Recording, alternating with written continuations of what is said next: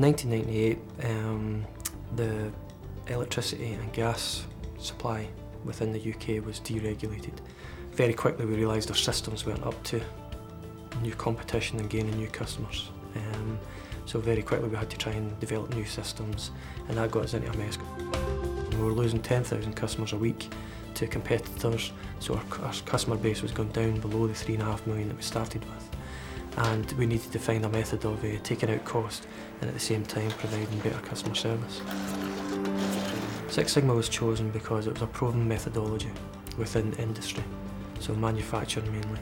And uh, there was evidence that uh, General Electric at the time had saved over a billion pounds by deploying it. And we had a look at them and said, right, well, we could probably make that work as well. Basically, when we kicked this off, uh, our management team were very resistant. Our managing director was right behind it and he introduced the projects, etc. And very quickly it was obvious we had what he deemed as terrorists. People that were saying, yes, yes, we're right behind this, but they were doing everything in their power to make the programme fail. So very quickly, about probably about six months to nine months within into the programme, he shook up his, his uh, management team. And I think about four or five of those directors that were on that team were asked to move on so very quickly made it very clear that if you're not with us, then you're, you're not part of the plans.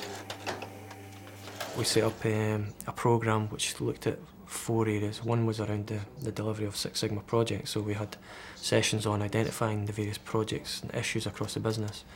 We then pulled out 20 of our best people across the business to become our black belts, which are our project managers that deliver the change. The black belt is there to steer the project, if you like, um, to, to bring some of the analytical tools that they have as part of the Six Sigma methodology. So to bring skills to that project team, um, but it's very much to complement the project team and not to basically dictate.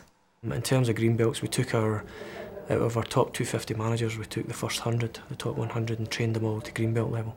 So that was actually them using the methodology and delivering projects on the back of that. And that included our directors, so they knew why black belts were coming and trying to change things within their departments. All 4,000 staff in our division had a two-day course on why we introduced the Six Sigma and what it will mean for them and how they can get involved.